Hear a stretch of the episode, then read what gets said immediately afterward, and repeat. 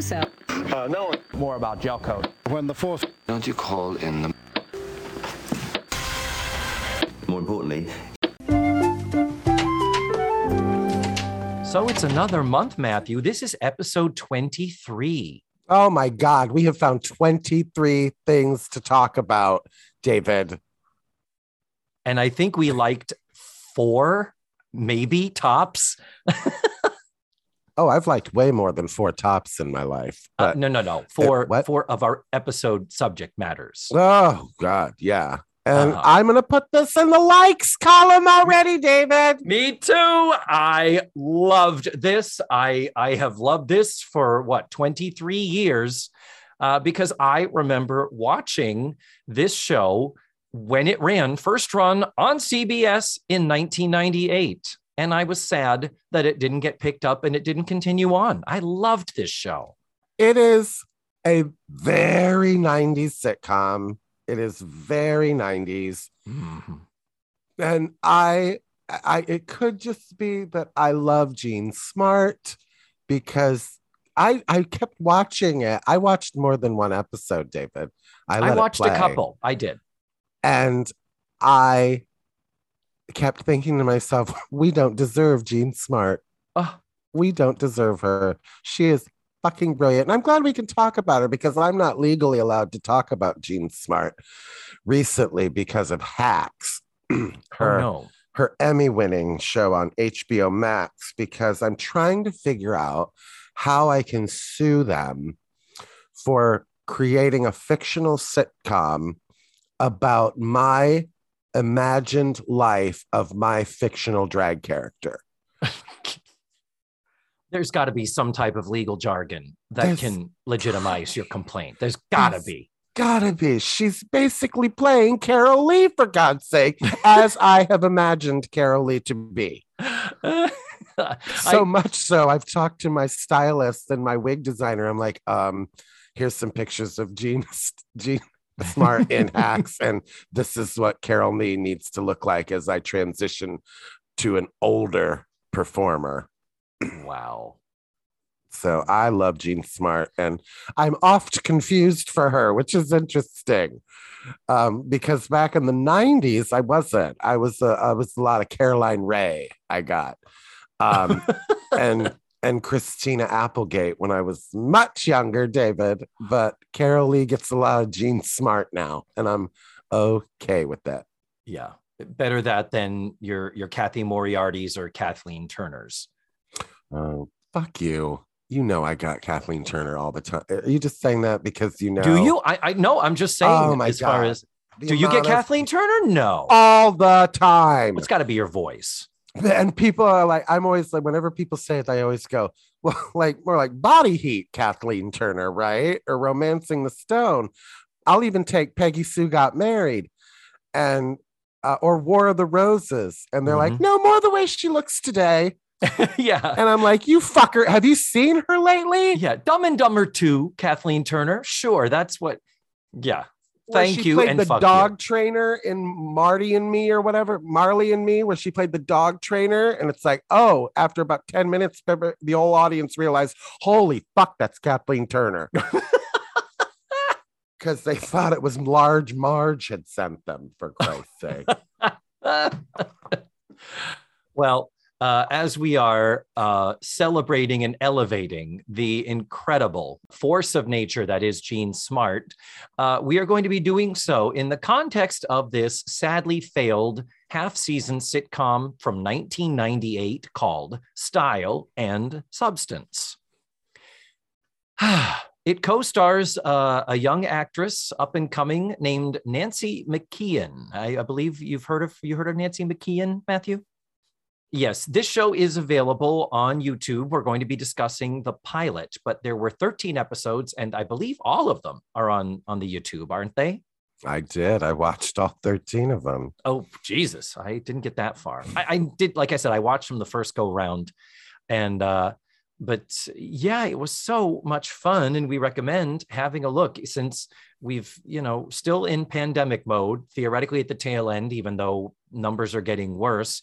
If you finished watching Netflix and Hulu and Amazon Prime and HBO Max. And I know there are some people out there who have finished all of those platforms.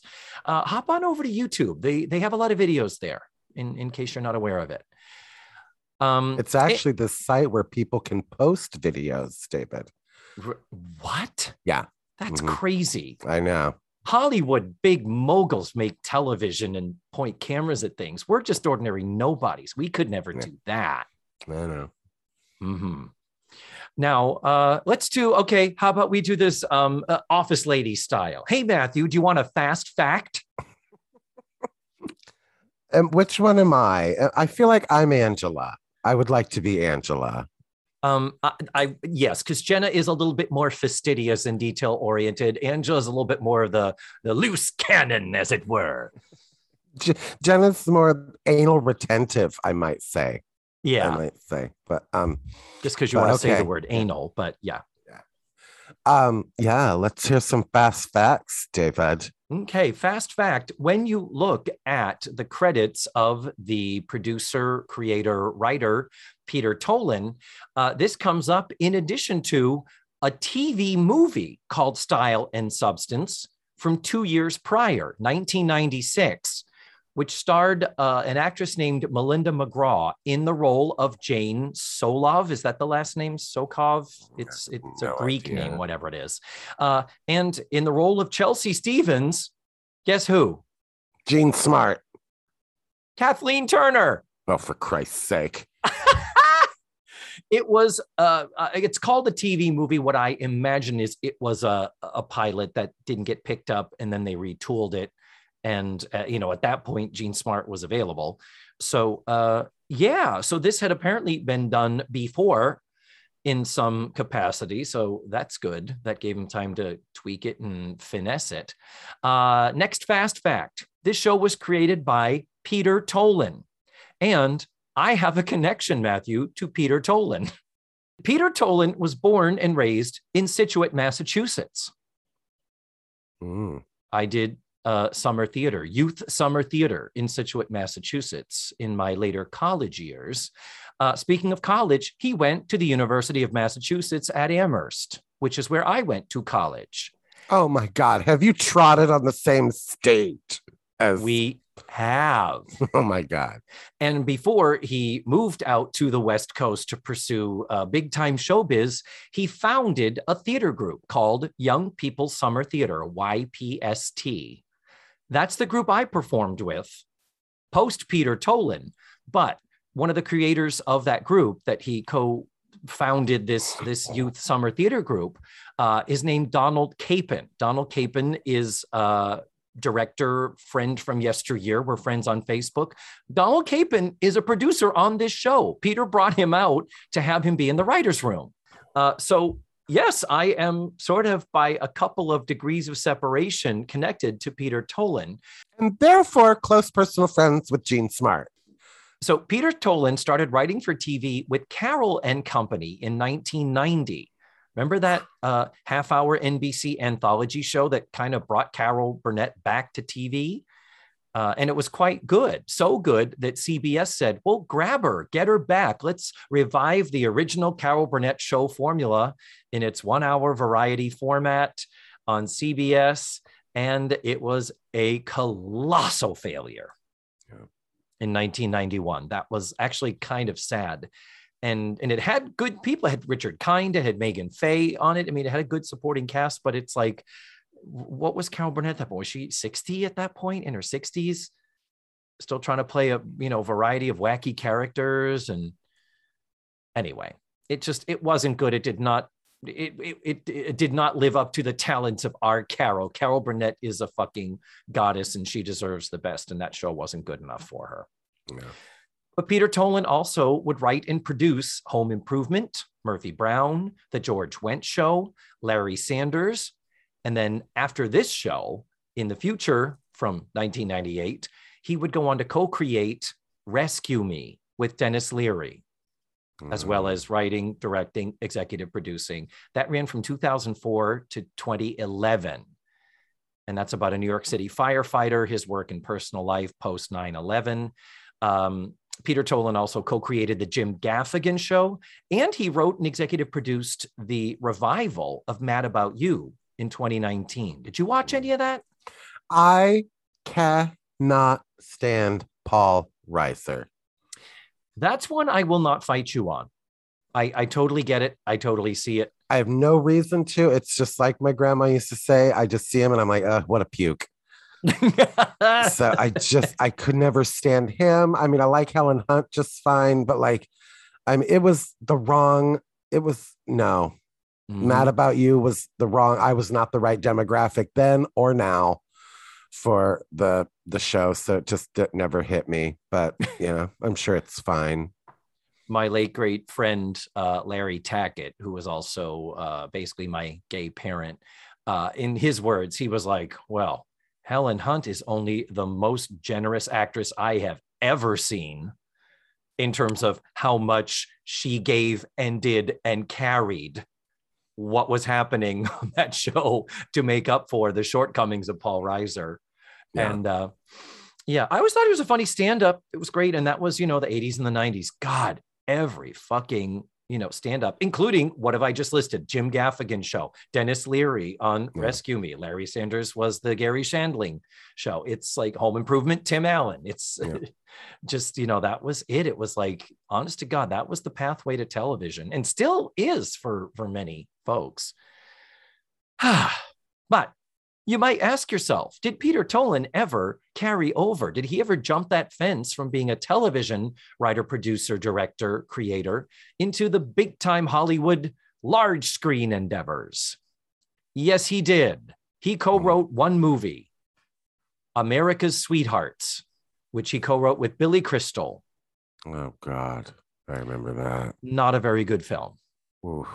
I know I saw it. I know I did not enjoy it, and I remember very little of it. That's all I need to say.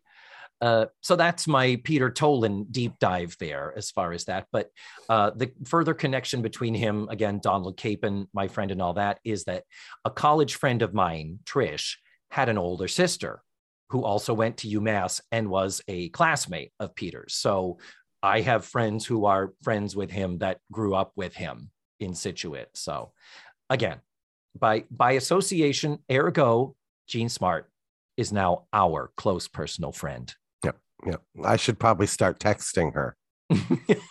but again, not allowed to because of the pending lo- imaginary lawsuit in my head about her imaginary sitcom, yeah. about my imaginary life, about my imaginary character. Anyway, anyway, that's it's it's legal jargon, David.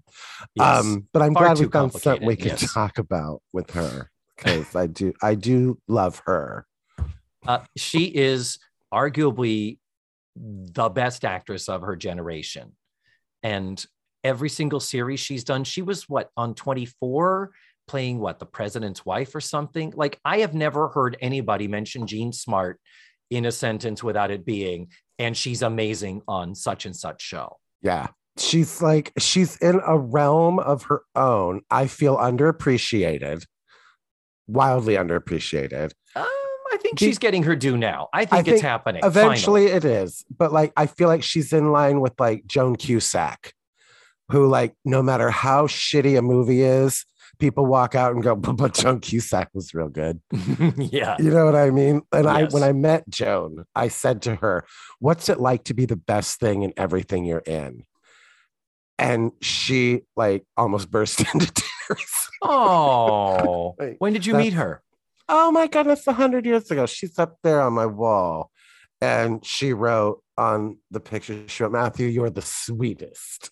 Oh. And then we took a selfie, and then you know I paid my fifty dollars, and um.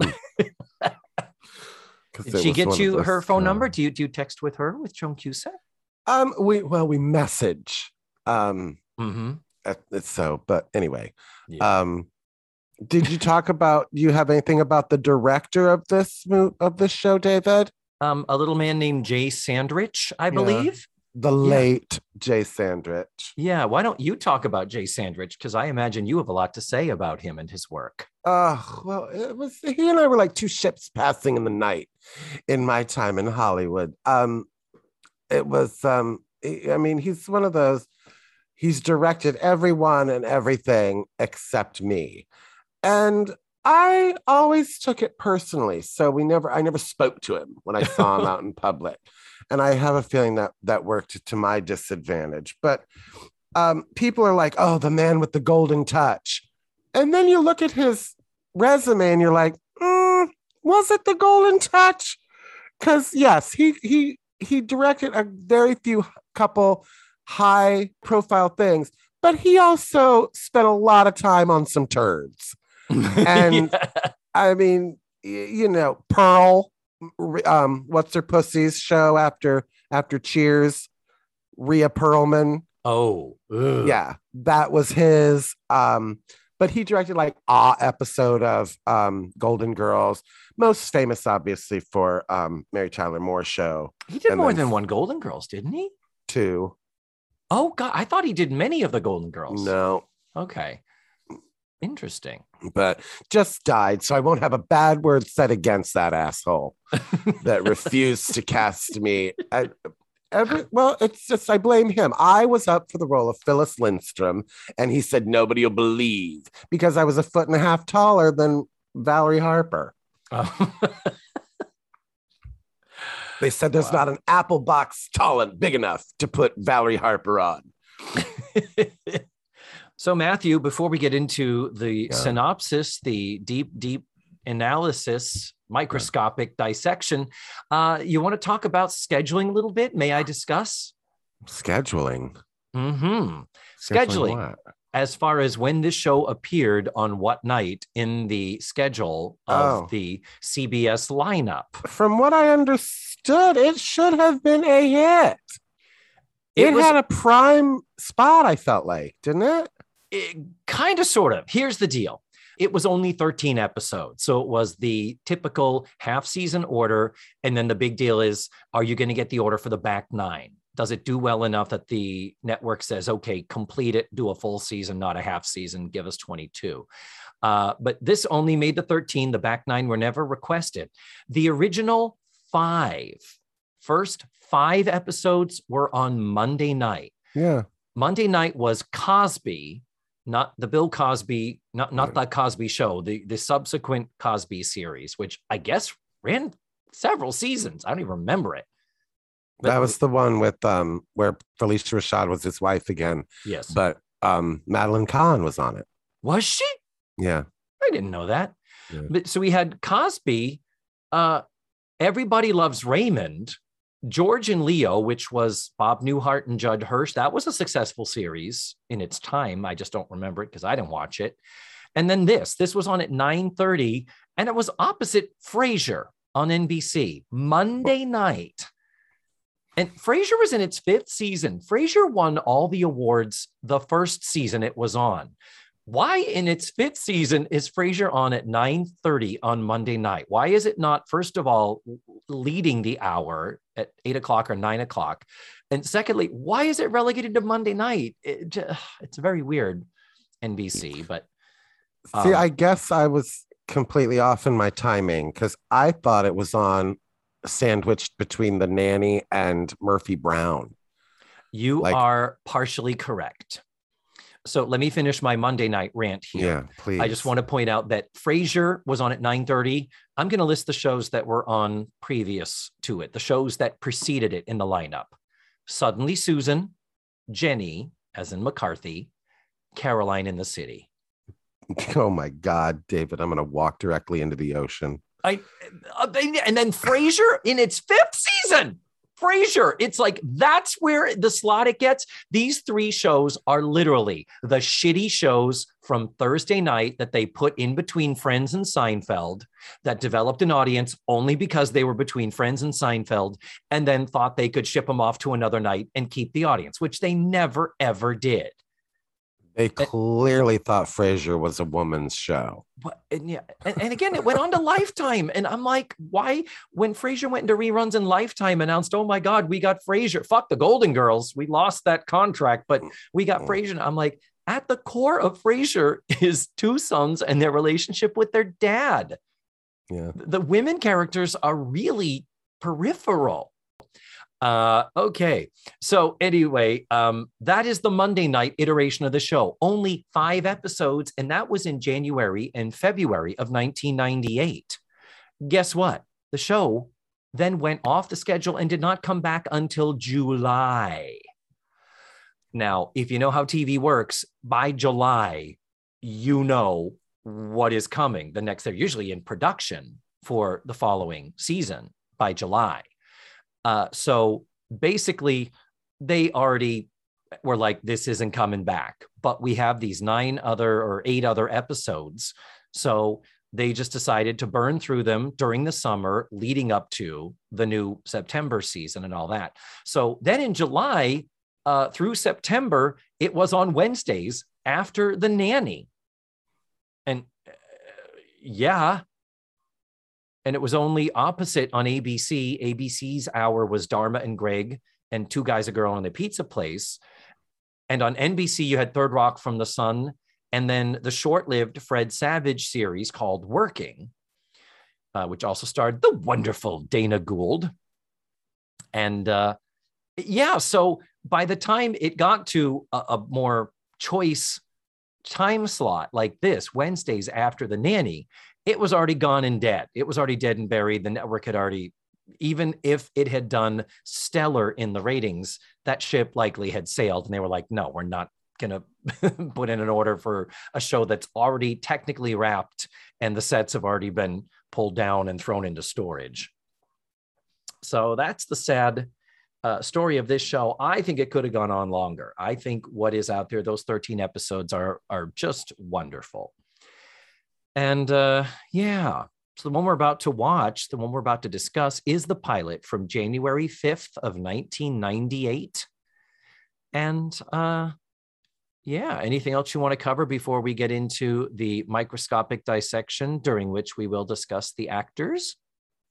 Um, nope. I was just looking to see like if what came next on Jean Smart's career, if like she had moved on to something or something, but it, no, it wasn't the case. No. Yeah. Uh, so, well, let's so let's continue talking about that because I mean, Jean Smart and Nancy McKeon are the stars. So Jean Smart, of course, most famous for the seven seasons she was on. I'm sorry, for the five seasons she was on Designing Women from 1986 to 1991. Designing Women was on for seven seasons, but Jean was not on the last two. And a lot of people forget that because her departure and she did get a send off. They had her married and going off and moving away, and it was one of the highest rated episodes, but it was so far overshadowed by all the stupid bullshit that was going on with Delta Burke and her fights with the producers. And Delta Burke's departure happened to be at the same time. So the sixth season of Designing Women brought us Julia Duffy to replace Delta Burke and Jan Hooks to replace Jean Smart. That wasn't her send off. Wasn't it? No. She married Bill like three seasons in or something. Oh, was it? She had she had her baby and everything. She was moving back to Poplar Bluff or wherever the fuck hog hogwash ball liquor, whatever city she was from. Is it? I, yeah, I, she just basically they didn't they didn't really have a big send off. The one thing that they did have was that she was on the first like two episodes of season six to kind of welcome her sister Carlene. Was mm-hmm. Jan Hooks was her sister? Yeah, who showed up and for some reason was well, Jean Smart knew when to walk away. Uh, clearly, and her reasons for walking away were literally she had a baby and she might have even had more kids previous to that. I don't know, but it was just she wanted she was sick of doing the show after five years, and uh, said, "Let's." And I'm sure she was sick of the Delta Burke bullshit. Good God, to be on yeah. a popular network TV show and to be having that stuff happening with other people and their egos and all their their stupidness and and I don't even fully understand it because there are so many different accounts. And then Delta Burke and Linda Bloodworth Thomason made nice and they brought her back and they revived the character of Suzanne Sugar Baker in that awful uh, sequel series called Lady of the House. Is that what it was? Women of Women of the House. Women of the House. It is, David, unwatchable. I mean, Patricia Heaton can't even save it, and she is very Teri different. Garr couldn't save it. That's right, Teri Garr. Teri Garr, who in that show, they made her character drunk because she was already experiencing symptoms of MS and secretly. So they said this way, if you bump into something uh, when you walk around the set, we can blame, we can say that your character's drunk. Oh, see, alcoholism is a good thing. It's a really convenient um, safety net, I find, when it comes to comedy. So, Mhm. well, good for that. But yeah, it is it is terrible. I remember I did tune in to watch that because it was a big deal. Uh, and her son and her brother the character that we never met in designing women her brother who was autistic and they make a very big deal about her character calling him the r word mm, because we don't believe in political correctness around here what was considered liberal at the time is now considered very conservative you know what i mean oh Like, God, yeah, it's Oh, amazing totally. how the the parties have flopped a little bit anyway Mhm. but whatever. So, Yeah. women of the house, don't bother. Do not even bother for a second. so with that she would go on to many other successful series after this including 24 including right now currently uh, she just won the emmy this past weekend for hacks Hacks. what is it called i couldn't think of the name for hacks where she plays i i haven't watched it and i know i need to she's like a Are joan you rivers shitting me, David? you said i need to and i keep saying i need to i haven't watched it Oh my god, it hit it hit me different. I will tell you that, um, because of my imagined life and Mhm. my imagined drag character. It hit me a lot different than it hit other people. But oh my god, she's so she's just she's everything. Oh my god. So you want to talk about this fucking episode, David? The pilot made me so happy in so many ways. It was a great pilot. It covered so much ground. Peter Tolan, as a writer, I mean, he's no Paul Haggis, but he's really, really good at establishing the characters, giving us some degree of backstory. In the first five minutes, this is what I wrote, David. These are my notes. in the first five minutes, that is some serious exposition. And it's like, um, it might as well have said, um, Hey Jane, this is Chelsea. Oh, hi Chelsea. Thank you for calling me, Chelsea. This is Jane. You know Chelsea. I've worked for you, Chelsea, for 10 years on your magazine, Chelsea, on your don't, and don't forget your Chelsea TV show, Chelsea, that I, Jane, am now in charge of after working for you for 10 years. And by the way, I'm from Omaha. And it's like fucking a like the amount of times these characters call each other by their first names like if i walked into a room that i would expect you to be in david i wouldn't go oh hi david i would just say oh hi It- it is true. You get a lot of that, but that's TV writing. and They i do it loved to- it especially now. But yeah, expositionally speaking, uh, first thing, Nancy McKeon walks in. And by the way, Nancy McKeon, uh, this was uh, after Can't Hurry Love. We covered Can't Hurry Love, which was 95 to 96. This is now 1998. And uh, honestly, Nancy McKeon's biggest success post Facts of Life would be The Division, which was the cop show she did from 01 to 04 and that ran for 88 episodes. So, I mean, she still had bigger, better things going on, but I still would have loved to have seen this, uh, to have seen this last a little bit longer. But Nancy McKeon comes in and she immediately approaches her coworker Trudy. Trudy Weissman, played by Linda Kash. the wonderful Did you recognize Linda Kash? i did immediately and i was like holy shit i Mhm. love her What do you recognize her from? waiting for guffman she was Okay. mrs alan pearl Okay, good. I just want to make sure we were talking about the same thing. That's she's the one who says, "Oh, his dramatical work is so." Oh, But she is a Second City Toronto alum. She also does appear in Best in Show, so that's her connection to uh, the Eugene Levy's uh, and uh, that sort of thing. She's super busy as a voice actress. She has got an IMDb page a mile long. I first heard of Linda Kash in a 1994 short lived variety show on ABC called She TV. Did you see this? I did not. It was a sketch comedy show. It was funny and it was all women except I think there was one or two guys in the cast, but the focus was it was like Saturday Night Live inverted. It was all women, but uh, less emphasis on the men. And Linda Kash was one of them. She was awesome, great character actress. Also on the show, Jennifer Coolidge. Who's great. Stifler's mom. Also on the show, Linda Wallem, which you may not recognize that name, but FYI, Linda Wallem and Peter Tolan, creator of this show, used to be a comedy duo uh, in college and toured around and did stuff off Broadway. Because Peter Tolan's also a, a, musician, piano player, writer, um, composer, lyricist as well. Uh, so, anyway, a lot of uh, Oprah full circle moments here. God, he's a regular John Tesh. but you know what? I'm going to keep going in this vein. There's also the character of Mr. John. Mm. This character who looks like Larry Tate from Bewitched, doesn't he? And in 1998, he was the token gay character. And they had to make sure they emphasized that and that he was proud and talking about his partner, Gee. What the fuck name is Guy? And he does say to Nancy McKeon, um, and he's got he's actually an Irish actor, but he has that wonderfully erudite, overdone mid-Atlantic thing going on. Uh, he goes, now I know you're from the Midwest, but I'm very proud of my long-term relationship. So if I say anything that makes you uncomfortable, please let me know.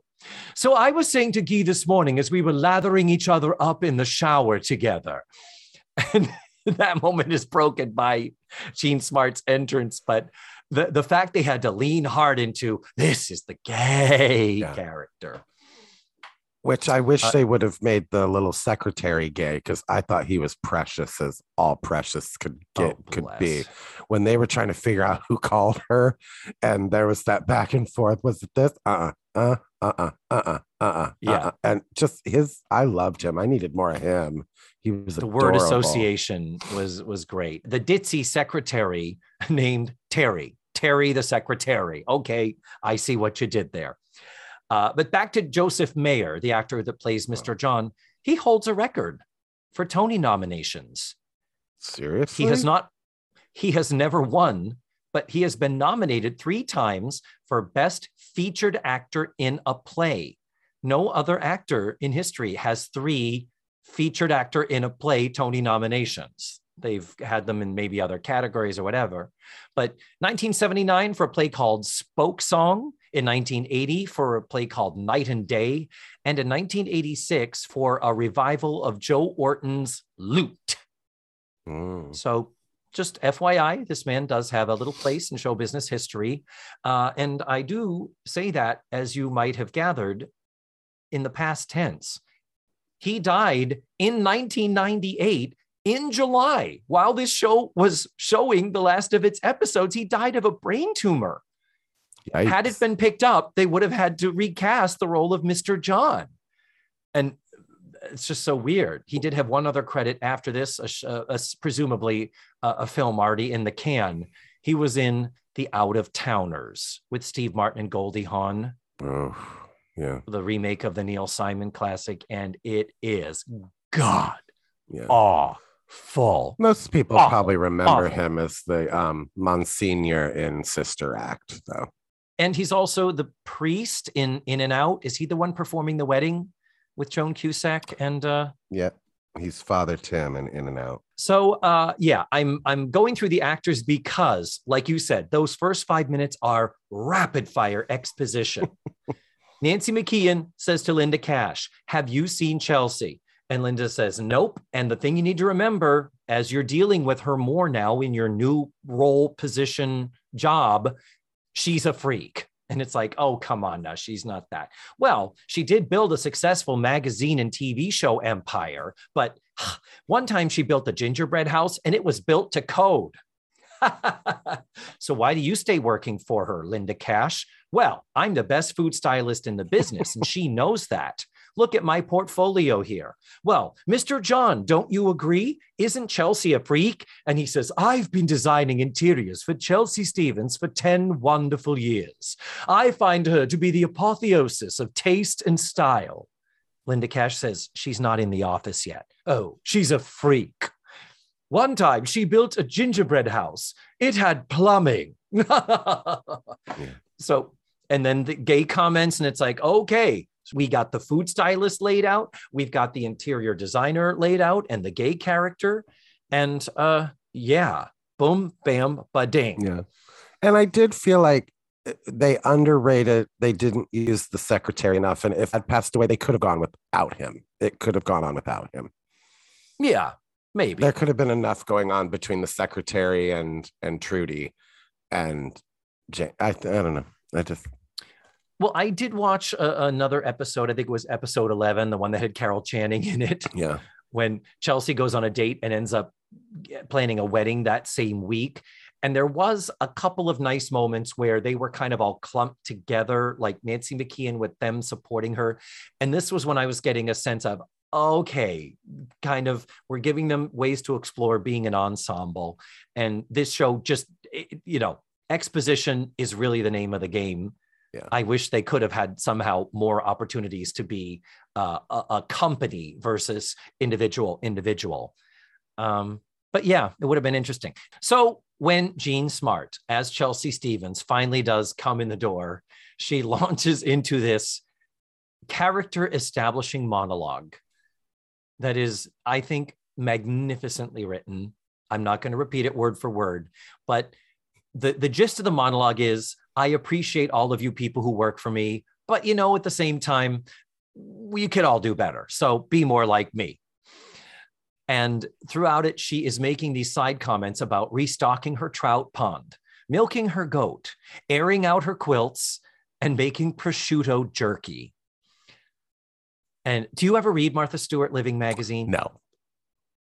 Martha Stewart Living magazine has uh, a calendar every month where it shows, like, you know, plant sugar snap peas. And then it also will say cardio. And then the next day it will be um, restore old furniture. Actually, we haven't stated it yet, but the thing, the whole entire overarching thing of this show is that Jean Smart is supposed to be like a Martha Stewart. She's supposed to be the happy homemaker, does everything. And uh, I just went and grabbed the calendar out of the October Martha Stewart because my friend Steve buys it every year because of all the Halloween decorations. But um, just showing you, Matthew, the calendar. It does have laid out which days of the week she does weight training, yoga, cardio, and core. Uh, but here are some examples of what's going on in Martha's October. October 12th, prepare chicken coops for winter. The 13th, harvest apples and make cider. On the 14th, move tender plants indoors. On the 20th, take drone photos of fall foliage. The 26th, make spicy braised pepper and eggs. See page 57. On the 27th, swap out summer linens for winter bedding. Like all of this homemaker shit. This is her to do list. And you're like, bitch, you run a multi billion dollar you're a mogul. How are you able to do all this? He's not. Oh, of course not. and some of them will be, you know, appearing on CNN. Some of them do have gigs and promos for stuff. And she'll put a uh, friend Emeril Lagasse's birthday. Did I pronounce that right? Emeril Lagasse. Yeah. yeah. Did I say that right? Mm-hmm. Um, oh, on the 17th, horseback ride. On October 4th, check smoke alarms. And then uh, she also, there's another birthday. Oh, oh, on the 21st, QVC appearance, check local listings. So I just kind of bopped around there. But basically, it a little bit promotes what she's doing and where you might find her and, you know, look at this recipe. But the, this exactly mirrors the writing of this monologue. This, you could have taken them and said, uh, make prosciutto jerky, air out quilts, uh, milk goats, restock trout pond like that shit would uh, uh, it would not surprise me in the least to find those on martha's calendar in her monthly magazine well we've talked haven't we talked about the podcast or the tv show that her daughter did Martha No. Stewart's daughter, No, where it's what- like what- what is watching an episode of Martha Stewart living, where her daughter's like, she has never milked a goat in her life. Oh no! And, like, really? Yeah, Martha Stewart produces the show. It's a show for her daughter that aired on the Martha Stewart Living channel. Martha Stewart has a sense of humor. She's friends with Snoop Dogg, for Christ's sake. Oh yeah. I, oh, I love their yeah. relationship, but um, but yeah, she's um, they're clearly making her a Martha Stewart character, um, and there's an episode where Jean Stapleton is on it as her idol, as Chelsea Stevens' idol, and on Regis and Kelly, a drunk Jean Stapleton says, "Calm down, Martha." Oh, oh shit! Nancy McKeon and Charlie and, and um, Jean Smart are convinced that Martha Stewart is the reason the show is canceled. Oh really? Huh. Yeah. And I don't think it portrays. She's not a monster. If anything, I, I don't know who else could have done this. As far as she's clearly, we're playing the age-old Felix and Oscar thing. You've got Nancy McKeon who's trying to keep her nose in the books and keep her to task. This episode, she's trying to get a signature on a budget agreement. And Nancy McKeon does imply this is the first big assignment Mr. Ferber has given me. So there's a light implication that there's someone else above running the big company. Does that come back later in shows? I didn't pick up on it if it did, but um, she does get a lawyer character at Oh. some point. Um, but he like he's so pointless. Like they literally, you can tell the writers are like, eh, oh, to do with him. And I, am not sure even why he was brought in. I think Mhm. because um, what's his pussy was diagnosed with the brain tumor. And I think they were like testing out, okay, we can bring in a, a male lawyer, uh, something, you know what I mean? So, but Oh, okay. So, with looking for the signature to this budget agreement, it's the I have a task that needs to get done. I'm the one that's organized. And Jean Smart is the loose cannon, fly by the seat of her pants, and kind of the, the crazy chemical spill that needs to be contained. But at no point ever do I perceive Jean Smart to be a monster. They make her quite vulnerable and dimensional. yeah. So um, let me do what I always do. I have a super crazy detailed list of everything that happens in this episode. And now that we've been talking this long, I'm like, okay, throw that shit out, David. We don't need to do it.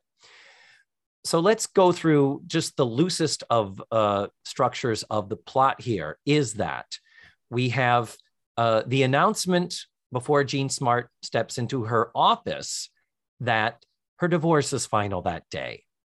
Just always fun to have some type of a event start off the series that we can always refer back to, not necessarily a precipitating event like, say, Murphy Brown getting out of Betty Ford, but uh, that was a good thing to have. And it does uh, come up that she is divorced. And then um, with Nancy McKeon trying to get this paper signed, Jean Smart is trying to get to know Nancy McKeon and being kind of a pain in the ass. When Nancy goes back to her apartment to continue unpacking, her ex fiance shows up, played by the wonderful Peter Krause. Yeah. Oh, Her are you a Peter apartment, Krause fan? her apartment with the almost cartoon like picture of New York City behind her. Oh, Like, bless. Jesus Christ, that was the best we could do. Like, okay. you mean the background outside yeah, the window? It was like, kind of. it a- looked like, We're in New York. yeah. See? yeah. And of course, a ridiculous New York apartment. I get it. She's running this Martha Stewart company. So obviously she has money coming in, but a ridiculous New York apartment that, Mhm. you, anyway, but Yeah. With a lot of juts and angles to it. Yeah. It's like, uh, yeah, apartments are boxes. Yeah. Let's get real thank here. you. Uh, but uh, are you a Peter Krause fan? I am so damn. Uh, ugh. Peter Krause could get it. I would hit it so hard, I would break it. I think he is one of the sexiest men in the history of Hollywood. I mean, I'm not not i don't i'm not not a fan i'm just i don't i i've never seen him before and have never seen him since and i'm You've not seen him before? i'm okay with that like I, he Okay. didn't walk on the screen i was like oh him Oh, well, you should have because he has had an insanely successful TV career. oh i'm sure he's lovely From 1990 to 1991, he was on that Carol & Company, that that short-lived Carol Burnett thing that Peter Tolan wrote for. That may be how he got this job. hollywood is incestuous i do remember Totally. feeling like i just like could we have made him oh, first of all their names are jane and steve and i'm like oh vey white people okay And then I was like, could we have made him like more interesting? Like, could we have maybe made him like just what? Like maybe Less of a mustache twirler. yeah. And it was just like, and I realized he never shows up again.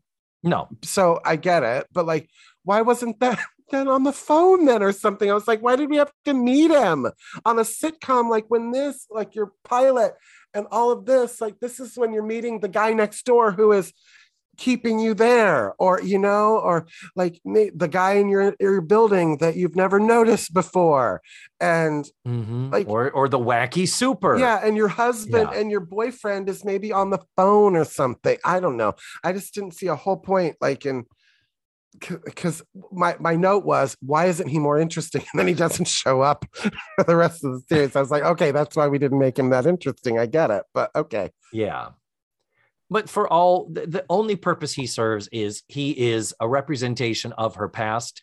He broke off the engagement, but now he's having second thoughts and he thinks that she's being ridiculous. You belong back home in Omaha, is it? I'm not sure Iowa. It's something Midwest. Omaha. It is Omaha.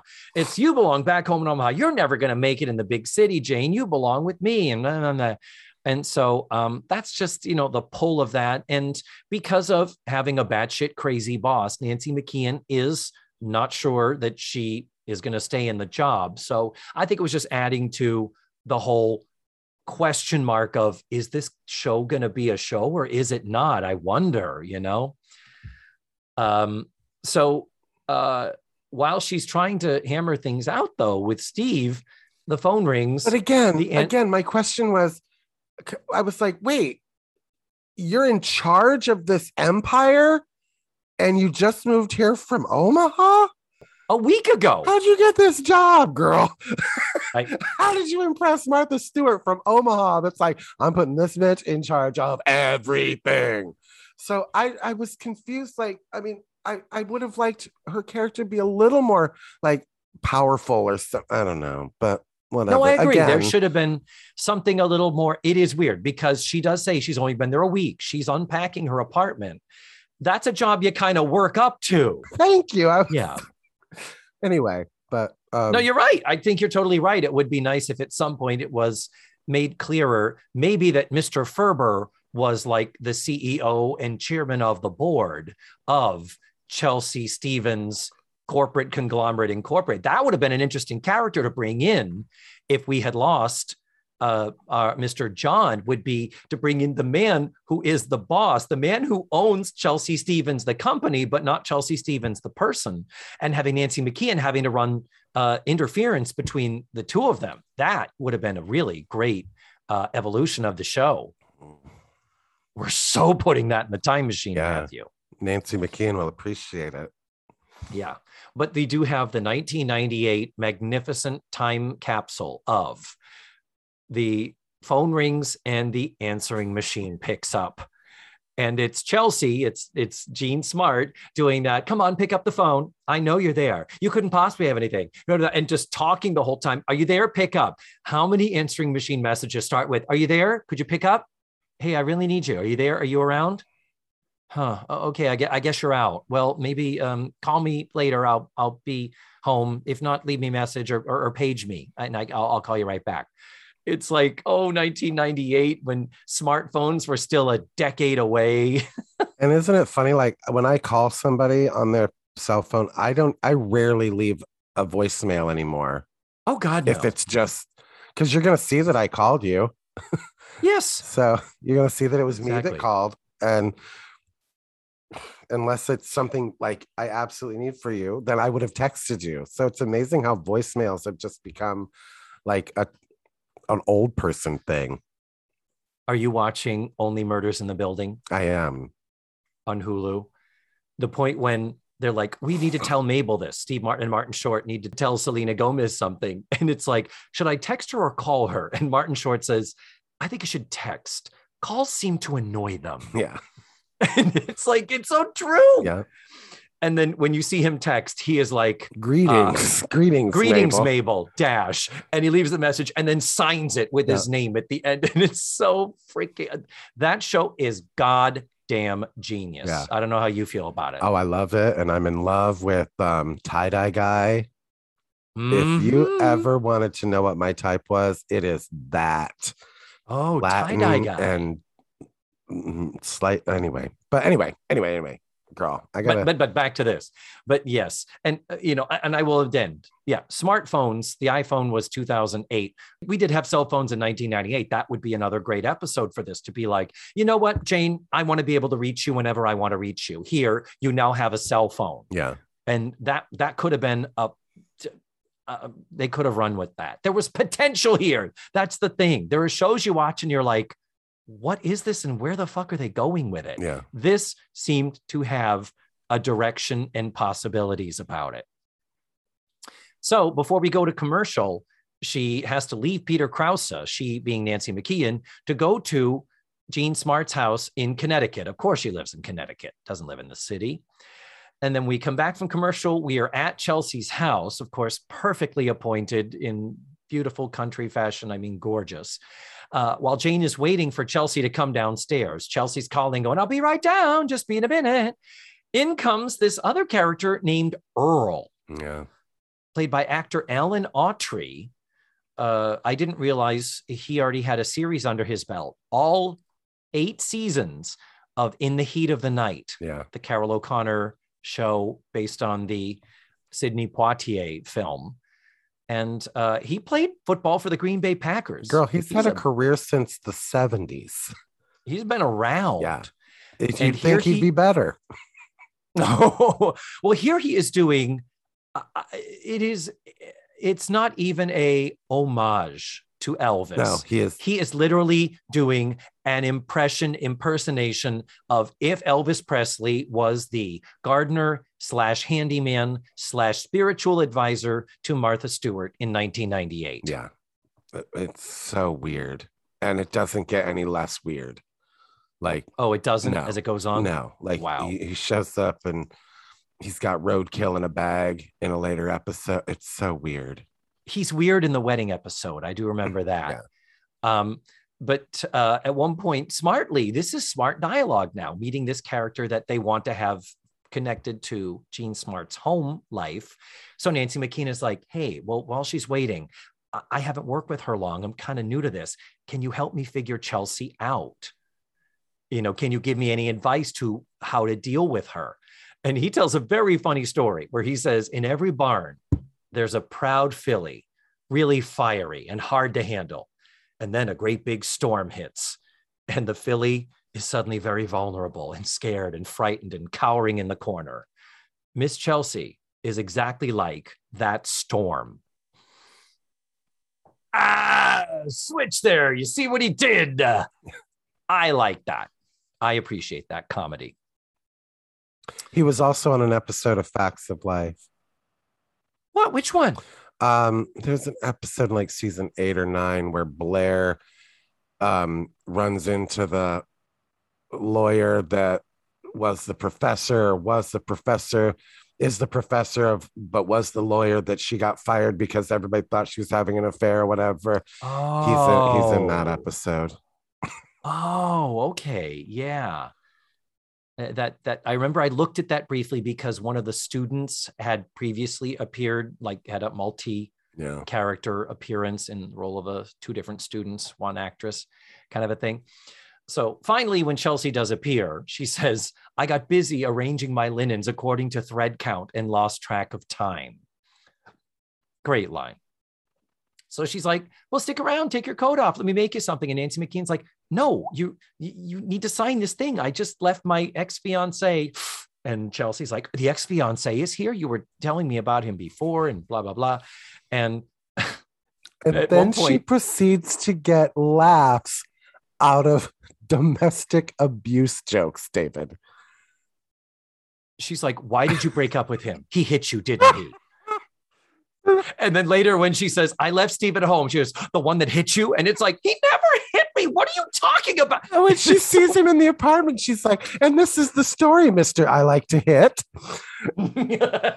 And oh God, I love her so goddamn much. because she's just living in her own place, in her own plane. And, and that's perfect for this character. She's so goddamn good. Yeah. So at the end, Nancy McKeon storms out after quitting. She says, "Okay, if this is going to be the job, I clearly can't do this." And she, uh, oh, oh, I forgot to set this up. Is that Earl before he left says, "Hey, want to play a fun game?" I fold over the corner of her doily. It really gets her. So on the the coffee table, there are a series of doilies, and he just folds one corner over. So when Nancy McKeon storms out and just yells at her and says, "You are a weirdsmobile," and Chelsea, in response, standing there alone, says, I am not a Weirdsmobile. And then she looks down at the doilies and goes, Who keeps doing this? Love. I laughed. I laughed. I laughed out loud several times. and I mean, when she goes back to the apartment and it's like, I hope you don't mind, I cleaned your oven. And just yeah. uh, just every little thing she does is just perfect and right and correct. So next scene, back at the apartment, Nancy McKeon back with Steve. It's now 5 a.m. She's gone from the city to Connecticut and back and left him there. Uh, so they start to hash it out again with him saying, Come back with me. And she is saying, Yeah, I she doesn't say she quit her job, but she does say, I'm not sure the career is going to work out like I thought it did. Then knock, knock, knock on the door. It's Chelsea. Hi, I'm here. Pretend like I'm not here. I- I'm just going to make some hors d'oeuvres. She meets Steve and she does t- Matthew, the TV trope of the shutter that separates the kitchen from the rest of the room. Like Mary Tyler Moore had that Yeah. stained glass thing where it's like, oh, we need to be able to separate the rooms. Have you ever in your life? Yes. You have. Yes. When? my I demand an explanation. aunt's uh, I can't I guess my dad's aunt's house. So my like great aunt or whatever.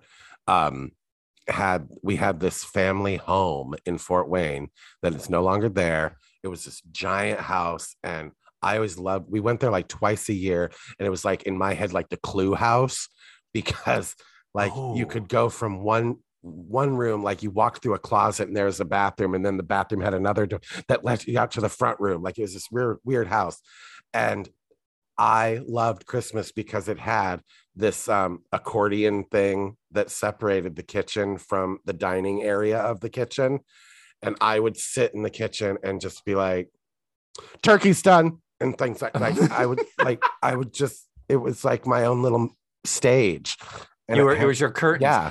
It was um like the Jeffersons, except it had like those little accordion plastic things. You would just open it up like showtime, close. exactly. Act three, close. I could. Did anyone act surprised when you came out to them? Oh God, no. I, well, I mean, my first words were "mother, please." Um, so so with the help of Chelsea uh, yelling out comments from the kitchen and then finally just completely butting in, uh, Nancy McKeon does say goodbye to Steve and sends him home and says, "No, I'm not going back with you, and we're still through." And that's really nice.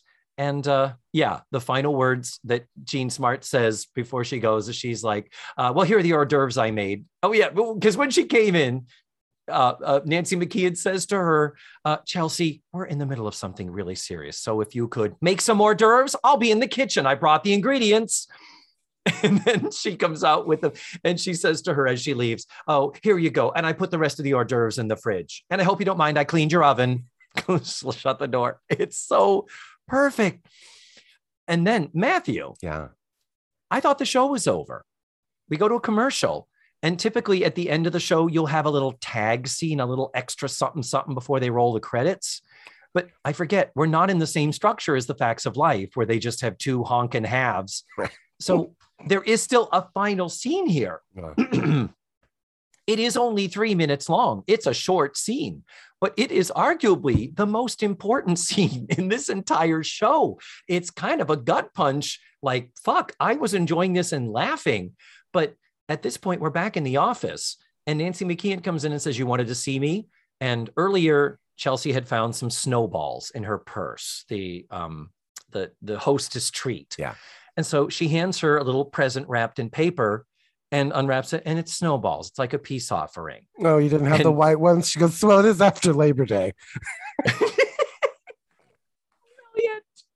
Uh, And then she says, Oh, you may not want to throw that wrapping paper away. It's the budget agreement that finally Chelsea has signed for Nancy McKeon. And then they somehow connect. And I forget how we get into this conversation, but she does reveal to Nancy McKeon, she says, You know, I tell the story that I threw my husband out. I did after he said he was in love with another woman. And then she goes on to a little monologue about discovering how she was neglecting him. And then Nancy McKeon says, Chelsea, are you lonely? And she says, No, no. Well, maybe a little. And Nancy McKeon says, It's just hard to imagine. You're always putting together a dinner party for 12.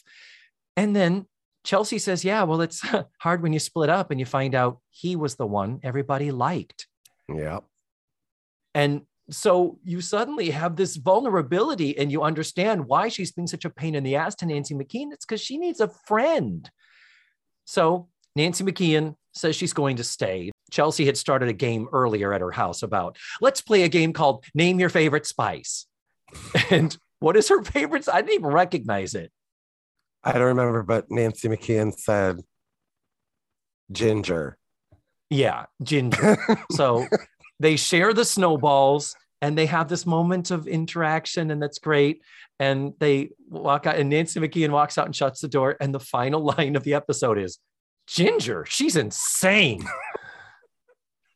Fade to black i was not expecting this because the episode up until that point was kind of a open-ended yeah she's probably going to stay sort of a thing. There might have been a little bit of a tag but i did not expect this much um shall i say substance with the style Mm. of the rest of the episode to happen so late. And just i mean if i wasn't already in i was totally fucking in here Yeah. wonderfully wonderfully written My final note, David, because I just got so involved in enjoying watching the show. My final thing that I wrote down was um, I hope CBS paid for Jean Smart to see a chiropractor.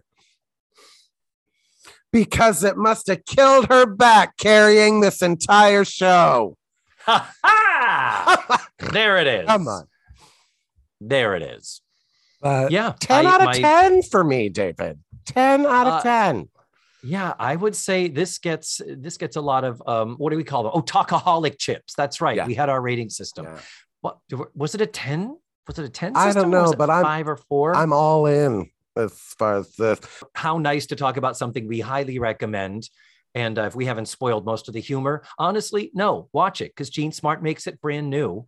Uh, and watching it the second time for me, that's always the thing. That's where you start seeing the seams. That's where you're like, oh, okay, this is the exposition. Yeah. You start picking up on where they are working structurally, not comedically.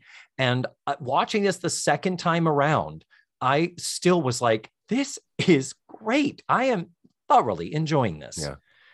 So I got to watch the rest of them now. I got to go back and remind myself because I clearly don't remember them, but I know I did watch it in its first run. You will especially enjoy the Jean Stapleton episode just because Jean Stapleton is one of the most underrated actresses of our time. I know everybody loves her and everybody thinks she's great. She plays Chelsea's idol. Like Oh, she was the. Julia Child to to the Martha Stewart generation, you know. Got it. Um, and she delivers this character with a full Maine accent. oh, You will cream in your pants for it. okay. And then there is the wedding episode I alluded to earlier, Yes. where it happens so quickly that, of course, none of her family can attend. So all of her coworkers are the people, and Nancy McKeon's her maid of honor, and uh, Mr. John is the one giving her away. And the only famous friend that she can scare up is Carol Channing. Who thinks she's at Connie Stevens' wedding? Yes. And she even says, and, and she's like, I'm I'm not Connie Stevens, I'm Chelsea Stevens. And then she's like, Oh, okay. Could I get something to eat? She's like, No, keep working and folding those napkins or whatever. And then later, Carol turns and says, You know, of the Stevens sisters, Connie was the nice one. I know. Why am I doing Carol Channing when I have you Honestly, here? Jesus I don't Christ. know. I find it adorable. So good Uh-huh. episode, David. I liked it a lot. great episode. And this ends another TV Talkaholics. So, Tutti Fruities, thank you so much for supporting the show. I really, really do appreciate it. And uh, we look forward to next month and bringing you something else, hopefully equally as fabulous. Until then, goodbye, smooches, and I love you. I got to go see my chiropractor. My back hurts from carrying this show. What? Oh, you were still. Oh, I'm sorry. You were still recording. I love you. Lo- Love, love you. David. Also, Uh, no more about gel coat. When the fourth Don't you call in the More importantly,